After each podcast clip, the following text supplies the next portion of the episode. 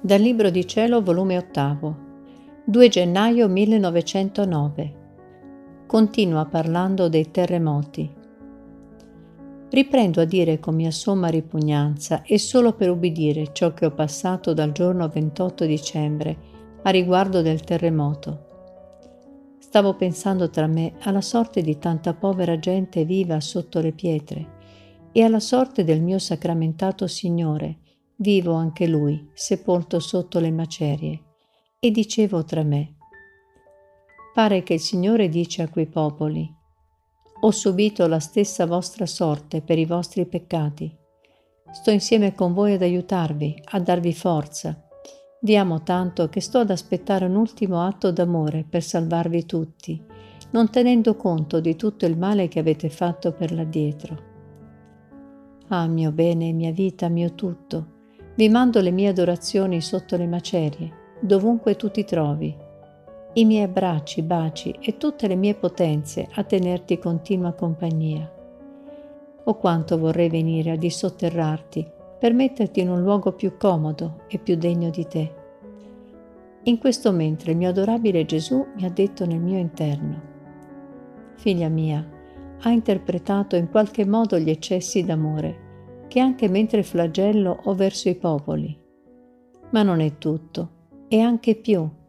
Ma sappi però che la mia sorte sacramentale è forse meno infelice, meno nauseante sotto le pietre che nei tabernacoli. E tale è tanto il numero dei sacrilegi che si commettono dai preti e anche dal popolo che ne ero stanco di scendere nelle loro mani e nei loro cuori tanto da costringermi a distruggerli quasi tutti. E poi, che dirti dell'ambizione, degli scandali dei sacerdoti? Tutto era tenebra in loro, non più luce qual devono essere. E quando i sacerdoti giungono a non dar più luce, i popoli giungono agli eccessi e la mia giustizia è costretta a distruggerli. Stavo pure pensando alle sue privazioni e mi sentivo una paura come se volesse succedere anche qui qualche forte terremoto. Vedendomi così sola senza Gesù, mi sentivo tanto oppressa da sentirmi morire. Onde, avendo di me compassione, il buon Gesù appena ha fatto un'ombra e mi ha detto, Figlia mia, non ti opprimere tanto, per tuo riguardo risparmierò da gravissimi danni questa città Vedi se io non devo continuare a castigare.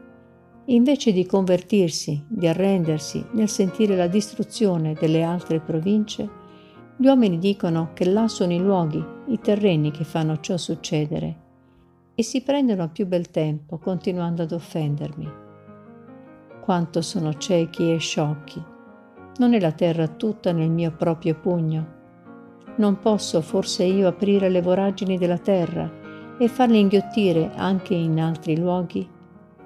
E per far loro vedere farò fare il terremoto in altri luoghi, dove non è solito che avvengano.